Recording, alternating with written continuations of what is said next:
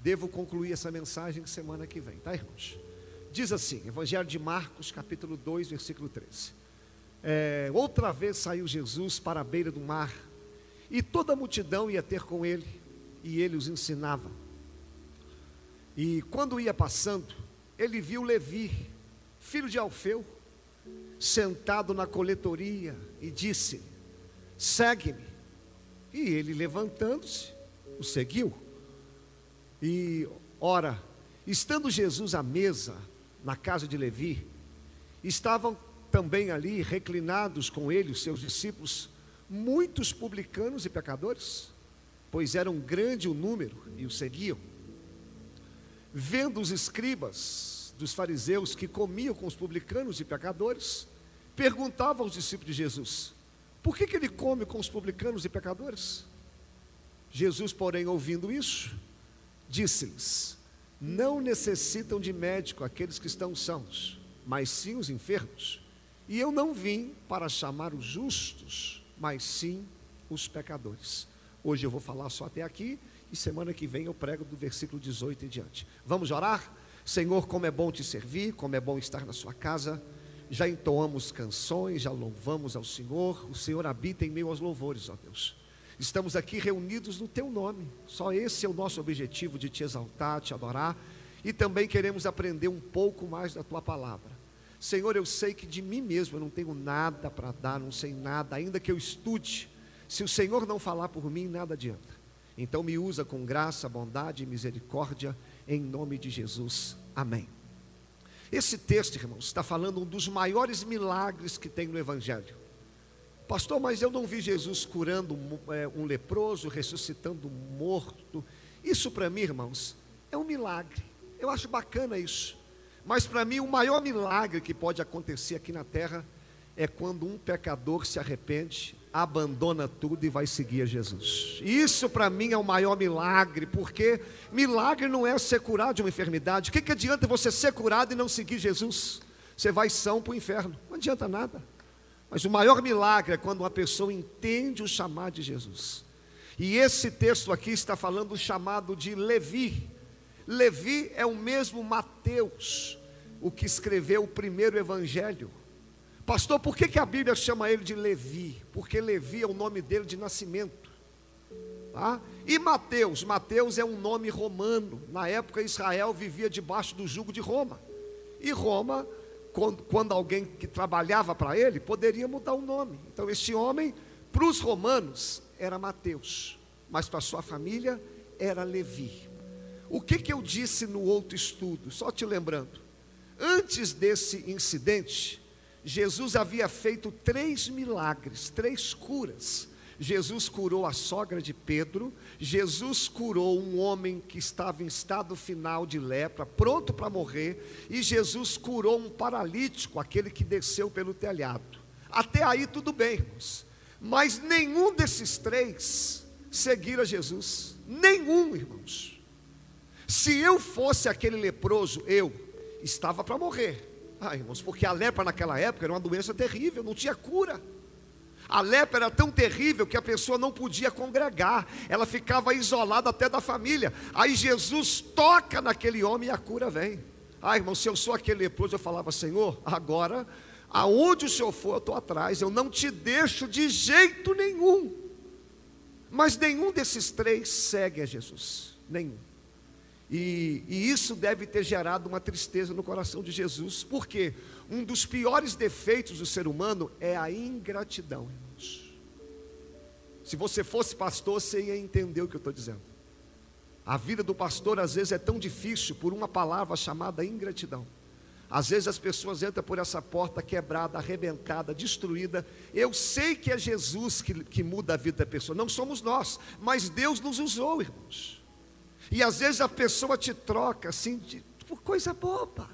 Você pode acertar mil vezes, mas se você errar uma vez, acabou. Você vai do céu ao inferno com uma palavra, com um minuto. Ainda bem que a gente não faz para homem, a gente faz para Jesus, que a recompensa vai dele. Mas quando Jesus cura esses três, ninguém seguiu. Aí Jesus está andando na beira da praia, ele vai encontrar esse homem. A única coisa que Jesus diz: segue-me. Só isso. E aquele homem abandonou tudo e começou a seguir Jesus. Irmão, sabe o que que Mateus significa? Presente. Sabe o que que é lindo no Evangelho, irmãos? O nosso trabalho em Deus não tem recompensa. Se você fizer algo para Deus, se a resposta não vem de onde você espera, Deus tem sempre um Mateus, Deus tem sempre um presente para recompensar a vida daqueles que são fiéis. O que é que eu quero te dizer aqui na introdução? Sempre quando você fazer algo para Deus, ainda que a recompensa não venha do jeito que você esperava, mas pode ter certeza que ela virá, porque Deus não fica devendo nada para ninguém. Esse é o nosso Deus. Ele tem sempre um presente para nós. Sempre, sempre, sempre, sempre. E eu vim pregar para alguém aqui nessa noite. Você está fazendo certo, você está orando, você está buscando, e até agora você não está vendo resposta. Aguarda um pouquinho, porque o teu Mateus, o teu presente já está preparado por Deus. E aí, só para falar a última parte, esses três personagens que receberam a cura, sabe quantos capítulos que eles, que eles têm na Bíblia? Só um capítulo. Só um. E Mateus? Mateus escreveu o Evangelho. Mateus tem um livro, irmãos. Olha para cá, senão você perde. Aí sabe o que, que Deus falou comigo? Eu não quero viver só um capítulo com Deus. Eu quero ter histórias para contar. Eu quero viver um livro com Deus. Quantas pessoas que infelizmente só vivem um capítulo, se perguntar assim: como é que está a sua vida com Deus? Ah, eu fui curado. Só isso. Ah, eu estava desempregado, Deus abriu a porta. Só isso. Só isso. Só um capítulo. E se você perguntasse, Mateus, me conta a sua vida com Deus. Ixa, Mateus ia falar: está com tempo? Senta aí. Irmão, Jesus quer te dar uma experiência tão grande, Jesus quer fazer algo tão grande. Quando as pessoas te perguntarem assim, o que Jesus fez na sua vida, você vai dizer: Você está com tempo? Senta aí, porque o que Deus tem feito é muita coisa boa. Você recebe essa palavra? Será que você pode dar uma forte salva de palmas ao Senhor? Aí no último estudo, no último estudo, eu fiz um paralelo do paralítico que só viveu um capítulo de Mateus que viveu um livro. Eu não vou falar aqui agora, por causa do tempo, se você não ouviu, a mensagem está salva no YouTube, tá ok? Então eu vou começar agora a falar a segunda parte dessa mensagem. Quem é esse homem? Quem é esse homem que atende o chamado de Jesus? Às vezes eu vou chamar de Levi e Mateus, mas é o mesmo, tá, irmãos? Porque tem hora que a gente prega aqui, a, a, a fala sai até de forma in, inconsciente. Então, se eu falar Levi ou Mateus, é, é a mesma pessoa. Quem é esse homem, irmão? Apesar de ser um texto curto, a Bíblia fala que ele era publicano. O que, que era um publicano na época? Um publicano era um judeu que trabalhava para Roma, cobrando impostos. Por quê? Israel estava debaixo do domínio de Roma e teria que pagar imposto. Imposto. E o publicano era aquele judeu que falava: Eu vou trabalhar para Roma, eu vou pegar imposto dos meus irmãos. Só que o publicano, eles tinham fama de desonestos. A maioria deles eram ricos, porém enriqueciam de forma ilícita. Por exemplo, vamos supor que Roma cobrasse 100 reais de imposto. Eu era um publicano, eu ficava na minha mesa recebendo, quando era a sua vez, você perguntava quanto era o imposto. Eu falava 200. Isso tudo é, é de Roma. Aí você me pagava 200, 100 eu dava para Roma e 100 eu colocava no bolso. Os publicanos para os judeus, eles eram tidos como a pior classe de pessoas. Judeu não aguentava um publicano. Se eles encontrassem com um publicano na rua, falava assim: traidor! Como é que você tem coragem de trabalhar para o inimigo se é do nosso sangue, rapaz? Eles não podiam frequentar a sinagoga, que eles não deixavam. Se você encontrasse com um publicano na rua, você tinha que passar longe dele, você não podia dizer Shalom Adonai, que era a paz do Senhor de hoje. Mas o publicano, ele tinha dinheiro no bolso, ele tinha sua casa, ele tinha até de certa forma um status. Se você olhasse para um publicano, você falaria assim: esse camarada está com um burro na sombra. Por quê? Funcionário do governo, tem a sua casa boa, ele tem o seu salário, mas entenda uma coisa, irmãos: tem, olho, tem coisas que os olhos não podem ver. Tem hora que você olha para uma pessoa, você não imagina as lutas que aquele homem enfrenta. Esse Mateus, ele, apesar de ter tanta coisa, dentro da alma dele havia um vazio havia uma tristeza, havia uma angústia, havia uma dor. Porque tem coisas que o dinheiro não compra, tem coisas que a terra não pode suprir, tem coisas aqui na terra que, por mais que você conquiste, ainda vai faltar alguma coisa, irmãos. Essa era a vida de Levi, essa era a vida desse homem. Para muitos, poderia ter uma vida boa, mas dentro dele havia uma tristeza. Sabe quem é Levi às vezes? Eu e você. Temos nossa casa, temos o nosso carro, temos o nosso emprego, temos às vezes até uma, um, um, um certo status, mas dentro de nós há um vazio. Dentro de nós há algumas angústias, dentro de nós há algumas tristezas, e nós às vezes queremos tapar isso com as coisas da terra.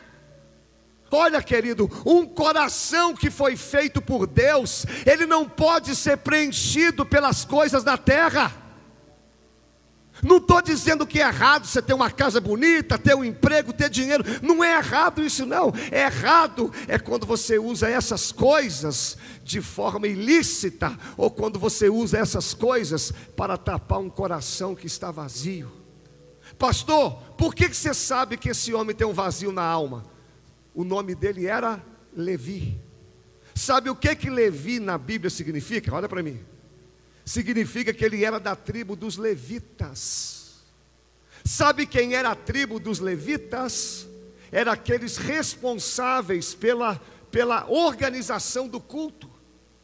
Os levitas naquela época, ou eles faziam parte do louvor, ou faziam parte da portaria, eles organizavam tudo na igreja, e esse Levi, ele não estava trabalhando para Deus. Ele estava pegando o seu talento, ele estava pegando o seu dom e oferecendo para Roma.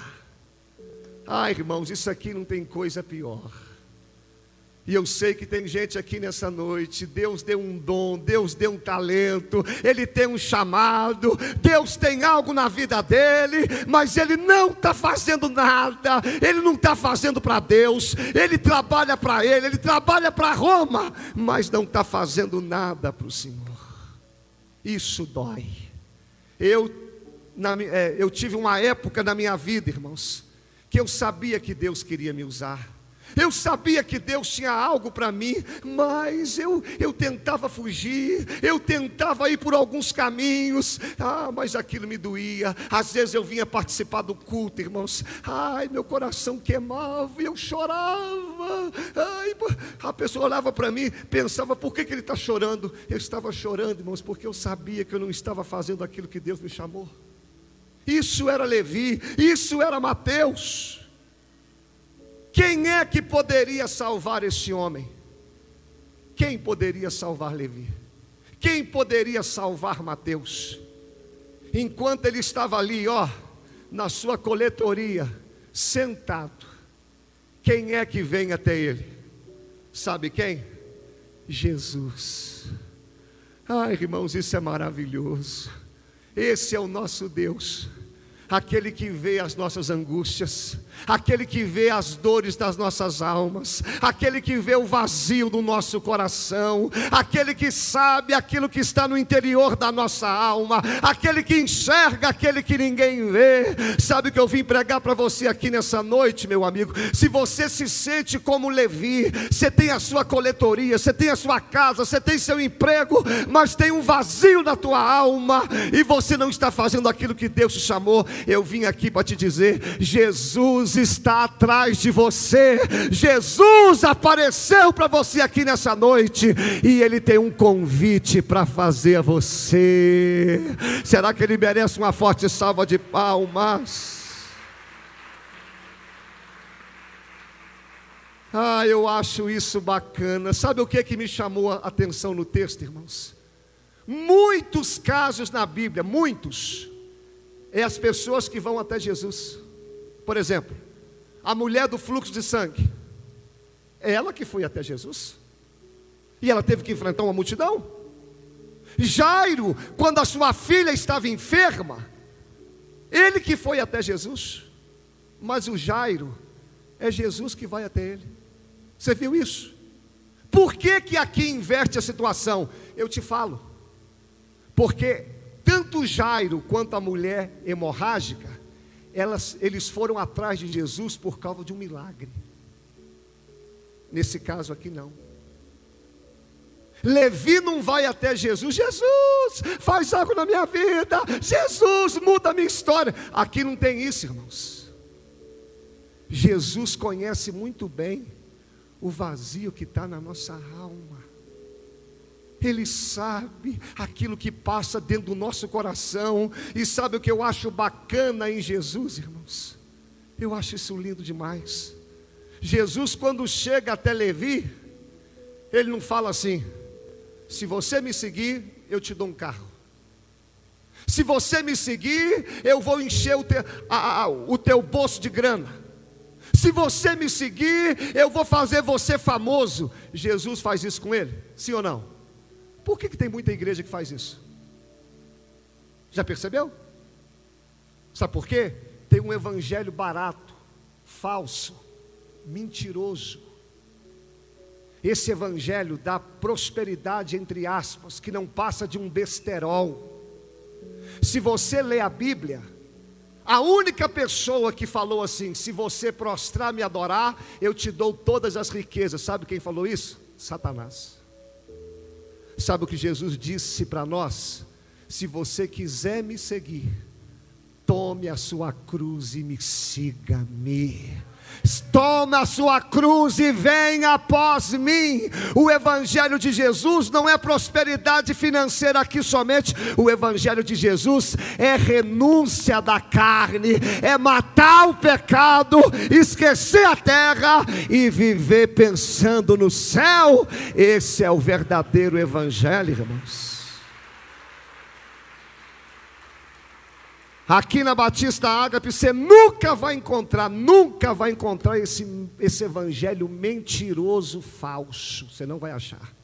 Pastor, você está dizendo que Deus não vai fazer isso, que Deus não vai curar. Não estou dizendo isso, Ele é Deus, Ele faz o que Ele quiser, Ele cura, Ele salva, Ele prospera, Ele abre as portas. Mas eu estou dizendo que o verdadeiro Evangelho é a morte do velho homem e o renascimento de uma nova pessoa em Cristo. Isso é o Evangelho, irmãos. Isso é o Evangelho.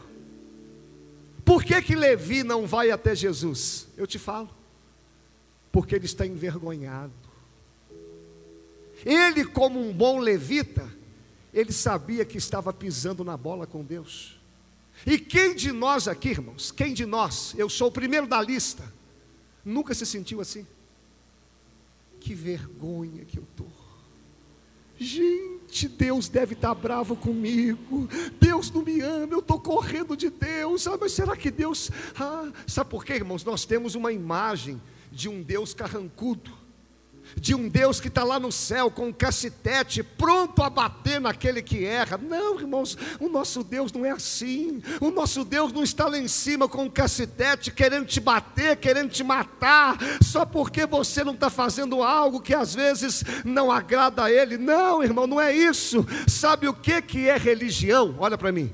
Religião é o homem procurando a Deus E cristianismo é Deus à procura do homem. É por isso que Jesus foi até Levi, porque Jesus sabia que ele estava envergonhado. E eu sei que aqui nessa noite tem pessoas com vergonha, tem pessoas que sabem que estão pisando na bola e o diabo tem colocado na sua mente: Deus te esqueceu, Deus não te ama, Deus não tem mais nada para você. E eu vim aqui para desmascarar o diabo para dizer: Jesus te ama do mesmo jeito, e ele veio até você aqui nessa noite, porque ele te ama e ele sabe do chamado que ele colocou na sua vida.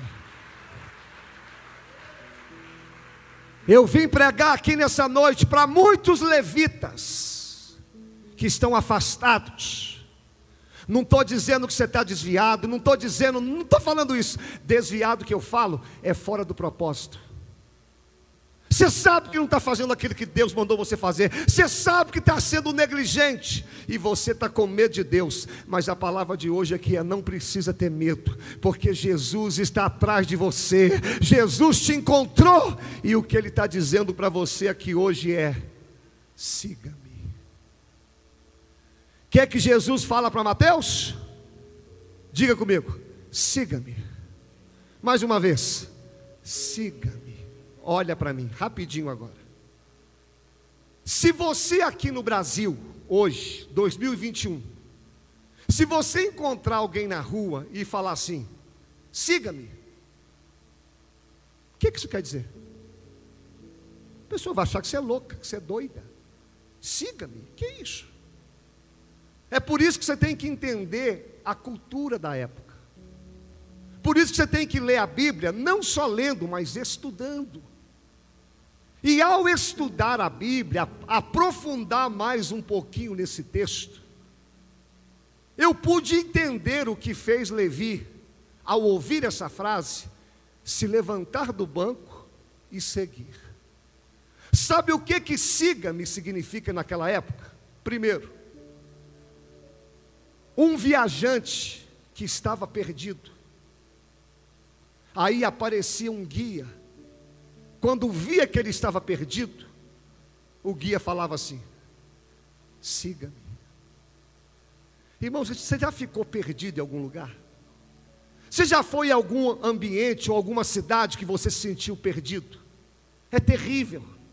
Então, quando Jesus chega para Levi e fala: siga-me, Levi entendeu: ah, esse que me encontrou aqui é o guia verdadeiro. Ele sabe que eu estou perdido, Ele sabe que eu estou sem direção, e se Ele falou, siga-me, significa que agora Ele vai à minha frente, significa que agora Ele vai me guiar, significa que agora Ele vai me conduzir ao lugar certo. Levanta a mão direita que eu vou liberar uma palavra. Eu sei que tem gente aqui perdida, eu sei que tem gente aqui sem direção, mas Jesus está dizendo: siga-me, porque onde você não sabe ir, eu sei o caminho, eu sei o endereço e eu vou te proteger daqui para frente. Segunda coisa, segunda coisa, sabe o que que significa siga-me dentro do contexto da época? Quando o camarada, o homem, ele se apaixonava pela mulher e ele queria flertar com ela, queria fazer um, um convite ele olhava para a mulher e falava assim: siga-me. E a mulher, na hora, entendia: ele quer ser meu marido. Sabe o que, que significa ser marido naquela época? Protetor, provedor, o chefe. Então, quando Jesus chega para Levi e fala assim: siga-me, ele entendeu uma segunda coisa. Eu encontrei um, um marido, espiritualmente falando ele é meu protetor, Ele é meu provedor. A partir de hoje, quem me sustenta é Deus. E eu vim pregar para alguém aqui nessa noite. Jesus também quer ser seu marido. Jesus quer ter uma aliança com você.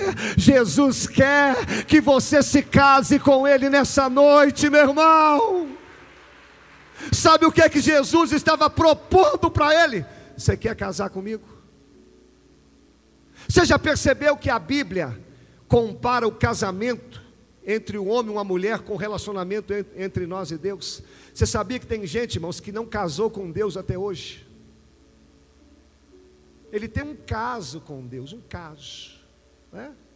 Casou. Casamento, irmãos, é compromisso. Casamento é quando você tem algo mais sério. Então, quando Jesus diz siga-me, Jesus está dizendo: eu quero ter compromisso com você e você compromisso comigo. Já pensou? Deixa eu dar um exemplo aqui. Você está noivo, você fala assim para a tua, tua futura esposa: Ó, eu quero que você me dê casa, é, arrumada, eu quero que você faça comida para mim, eu quero que você passe a minha roupa, e eu quero é, à noite a gente ter lá o bem bom, mas eu não quero casar com você. Você acha que a tua noiva aceita? Sim ou não? Hã?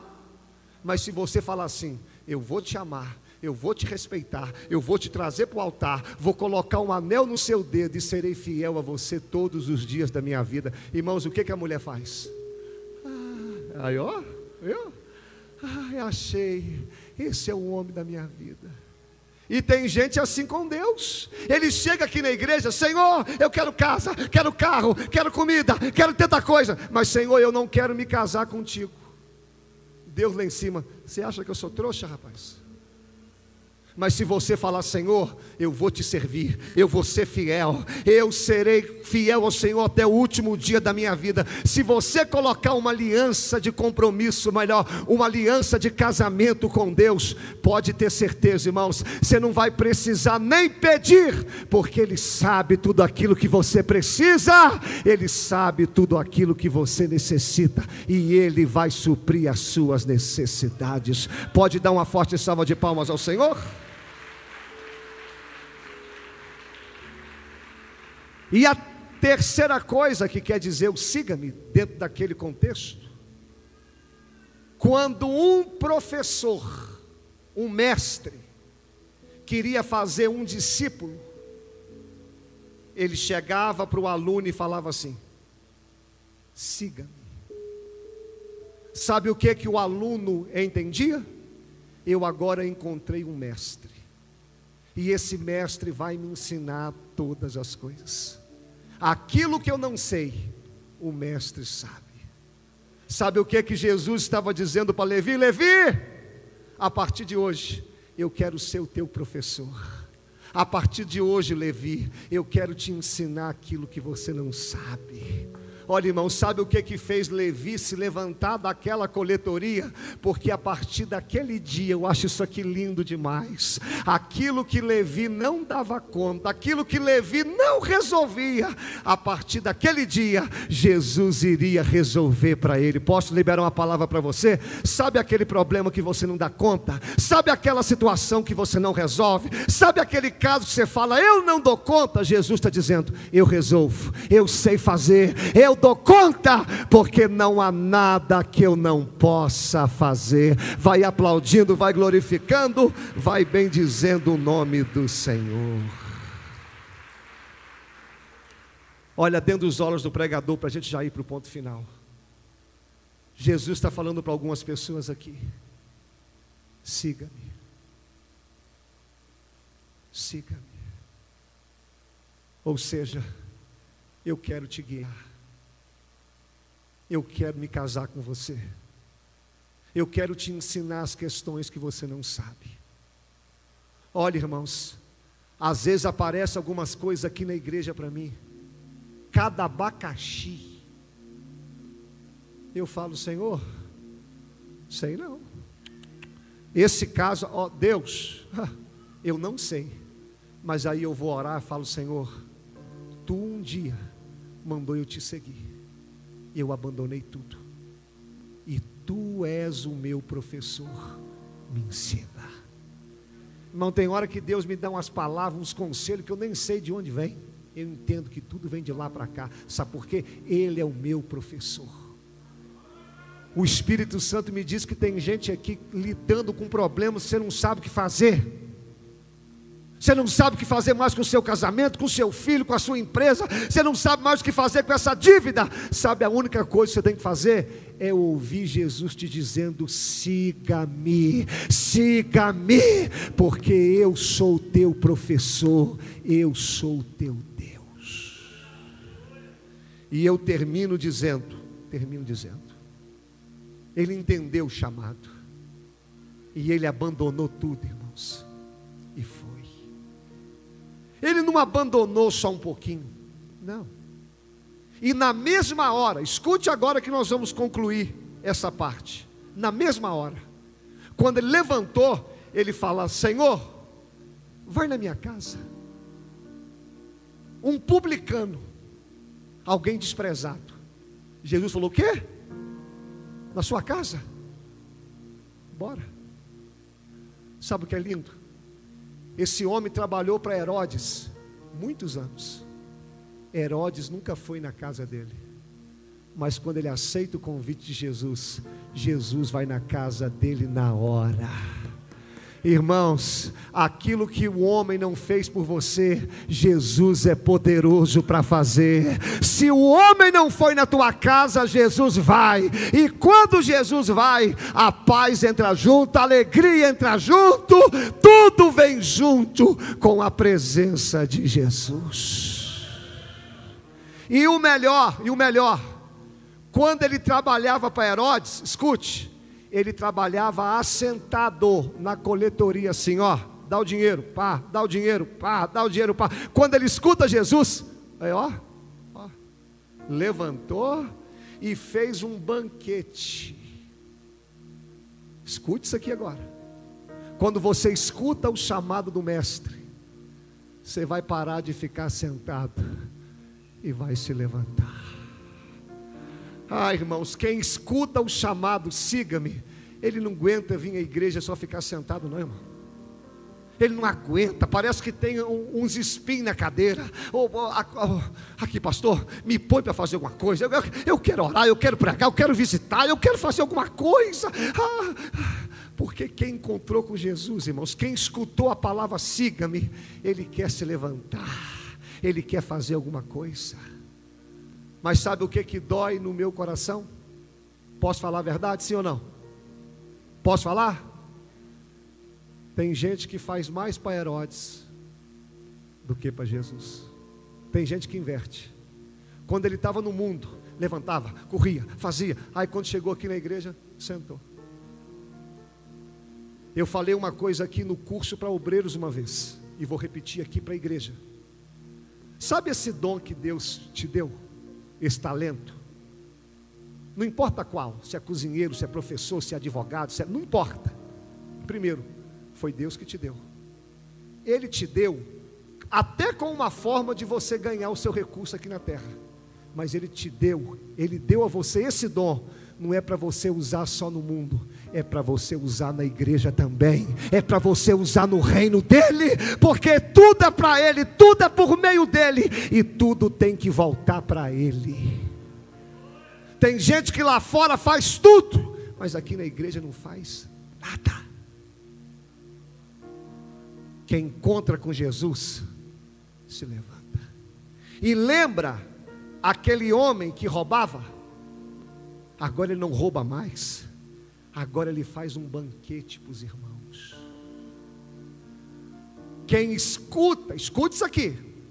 Quem escuta o chamado do mestre, não defrauda mais os outros. Posso dar uma batidinha santa no culto da palavra? Que história é essa de irmãos? Ouviram a voz de Jesus e ainda tem coragem de passar a perna no outro. Isso é uma vergonha. É inadmissível. Vou falar. Crente ruim de paga. Não estou dizendo que você não possa passar aperto. Quem é que nós nunca passou um aperto? Quem de nós? Mas quando você passar um aperto, chega para quem você está devendo, fulano, estou passando aperto, você me segura aí, mas eu vou te pagar. Agora o camarada não na igreja, busca Jesus, ao invés de ele dar um banquete, não. E a última coisa, de verdade. Se nós estivéssemos lá, escute, Levi está assentado, tem casa, tem emprego, tem status. Quando ele se levanta e abandonou tudo, escute, era um princípio daquela época. Jamais ele poderia voltar. Então, se você perguntasse, Levi, e o seu dinheiro? Como é que você vai sustentar a família? Levi, você... Levi, vem cá, senta aqui.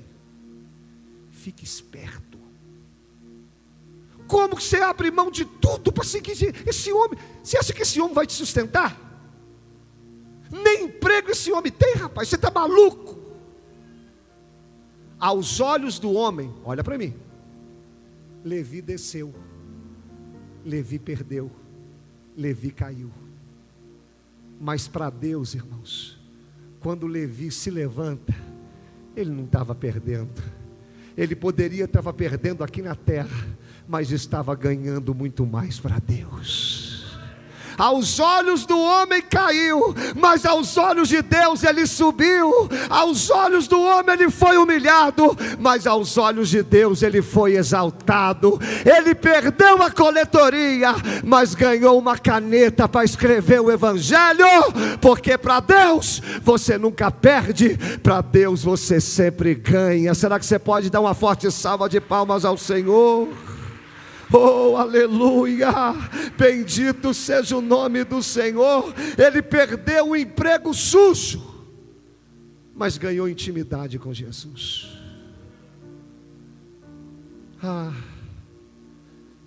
tem gente aqui entre nós, escute. Você não quer perder nada, né, irmão? Você não quer perder a sua coletoria, né? Você quer ter intimidade com Jesus, mas não quer abrir mão de nada. Você não abre mão de. Você sabe que tem coisa te atrapalhando. Você sabe que tem coisa na sua vida que está te afastando daquilo que Deus te chamou. Todos os homens da Bíblia, todos que viveram uma experiência com Deus, todos tiveram que abrir mão de alguma coisa. Todos. Olha Davi, abriu mão de tanta coisa, morou no deserto 20 anos. Olha José, abriu mão da sua casa, ficou mais de 15 anos no Egito. Agora você quer viver a vida com Deus e não quer renunciar à sua coletoria. Quando eu fui chamado para o ministério, irmãos, eu trabalhava em alto mar, você sabe. Eu estava fazendo um curso para rádio operador. O que, que é rádio operador? Fica numa salinha, só atendendo o telefonema de aeronave que está chegando, ou de navio que está vindo, ou de pessoas que ligam da terra para falar com alguém lá. Não vou falar salário aqui, que não vem ao caso, mas é um salário bom, bom, bom. Quando chegou a hora, meu pastor falou: Wallace, eu estou mudando aqui, debaixo da direção de Deus, vou pastorear uma outra igreja, uma outra cidade. E Deus tem me incomodado, é você. E aí, pastor? Senhor me dá um tempo a orar? Dou. Irmãos, financeiramente, sem exagero, financeiramente, perdi no mínimo dez vezes mais do que eu estava aqui recebendo lá. Carteira assinada, não tinha. E aí? Levanto da coletoria? Ah, não pensei duas vezes. E me pergunta se eu arrependi. Nunca.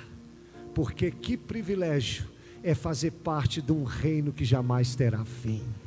Que privilégio é ouvir a voz de Jesus dizendo: siga-me. Que privilégio é saber que Jesus é meu guia. Que privilégio saber que Jesus é meu marido. Que privilégio é saber que Jesus é o meu guia, é o meu professor. Escute aqui para você não me entender mal. Não estou mandando você abandonar, não estou mandando nada disso, nada disso. Eu estou mandando você abandonar a sua coletoria. É aquilo que você sabe que está fazendo, que está desagradando a Deus. É isso que eu estou dizendo. Se você não renunciar, Mateus ouviu a voz de Jesus uma só vez. Ele falou: Eu não vou perder tempo. Esse que passou aqui é o que pode mudar a minha vida. No segundo dia do culto da palavra, eu quero fazer um convite para você. Não precisa responder para mim, mas qual é a sua coletoria? O que é que você colocou como prioridade na sua vida? Você não percebeu que essa coletoria está te dando casa, te dando status, te dando tanta coisa, mas está te afastando de Deus, não, filho? Você não percebeu isso, não? Será que você não viu isso? E o culto dessa noite é Jesus dizendo para mim e para você: siga-me, siga-me. Mas, não é mais, é siga-me. Vai receber crítica? Vai. Vão te jogar pedra? Vão. Vão falar que você está maluco? Vão mas Deus escolheu as coisas loucas, Deus escolheu as coisas fracas, Deus escolheu as coisas vis, sabe por quê? Para que o poder não venha daqui, mas que o poder venha de Deus. Vale a pena você perder aqui e você ganhar no céu. Será que você pode aplaudir o nome do Senhor? Será que você pode glorificar o nome do Senhor aí só por um minutinho? Será que você pode glorificar Deus aí nessa noite, irmãos? Eu poderia muito bem aqui, nós vamos cantar uma canção agora, falar o contrário daquilo que Jesus disse. É? Siga-me que você. Não, não vim aqui para distorcer a palavra de Jesus. Eu vim aqui para dizer exatamente o que Jesus disse para Levi: siga-me. Eu vou ser teu guia, ser teu esposo e serei teu professor. Se você quiser, ele vai cuidar de tudo que é seu.